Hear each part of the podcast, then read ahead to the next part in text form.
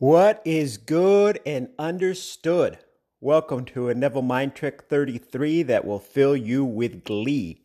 An, arg- an argument for health and wealth. So, I'm going to read what Neville said in a few lectures. He says, The present moment is always the most opportune in which to eliminate unlovely assumptions and focus only on the good. We all have complete control of our imaginations, our reactions to things, whether they be good, bad, or indifferent. Let us choose wisely. Another snippet from my lecture a mental image or argument with the subjective image of another is the surest way to pray for an argument. How many times do we anticipate conversations that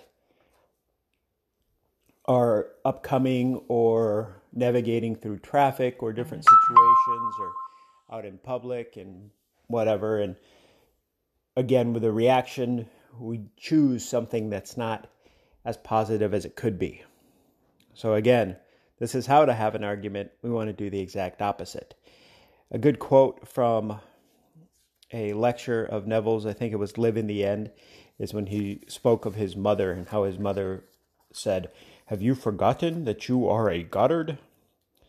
Which is funny because Neville talks about the non necessity of having being qualified or having any kind of a background, but how that kind of helped steer him in the right direction. Because when he'd hear his mother say this, Mama Goddard, he'd say, Well, I guess obviously that means something. I should be. So again, it's a good good form of revision and using the past positively. All right. So, so as far as health, this was a snippet also from Live in the End. He said, so he's talking about a conversation with a friend that wanted to see him or herself to be healthier. And he said, You, you know, I've never seen you look better. And then have them say to you, I've never felt better. So a good conversation, mental scene for someone who's wants to improve their health situation. Again, a conversation with somebody, them telling you or you seeing, you, you know, I've never seen you look better. And then you say, I've never felt better. So I can go either way on that. Some more uh, Neville snippets. It is the frequency, not the length of time, that makes it natural. That to which you constantly return constitutes your truest self. Frequent occupancy of the feeling of the wish fulfilled is the secret of success. Another read frequent occupancy of the feeling of the wish fulfilled is the secret of success. Where do you return? I mean, perhaps listening to this podcast is the only portion of your day that's positive, and then you go back to uh, watching the newspaper, negative conversations, negative shows, social media. I guess the newspaper is kind of outdated in this day and age, but who knows? Still, newspapers are great. But again, what state do you frequently occupy?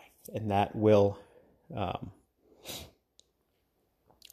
lead to what you're going to see in the future. All right, so in another lecture now, he's Neville is talking about money. He says, if you have but a dollar, and it was necessary for you to spend it. Do so as if you were as if it were a dry leaf and you the owner of a boundless forest. If one really knows how to pray, he could spend his dollar and then reproduce it again and again and again. All right, so we're kind of jumping around in this episode. I like it. So these are all Neville quotes from different lectures. He said, Don't get in the habit of judging and criticizing, seeing only unlovely things. You have a life, live it nobly. It is so much easier to be noble, generous, loving, and kind than to be judgmental. If others want to do so, let them. They are an aspect of yourself that you haven't overcome yet, but don't fall in the habit. Fall in the habit of being thankful and say frequently, Thank you, Father. Thank you, Father. Thank you, Father.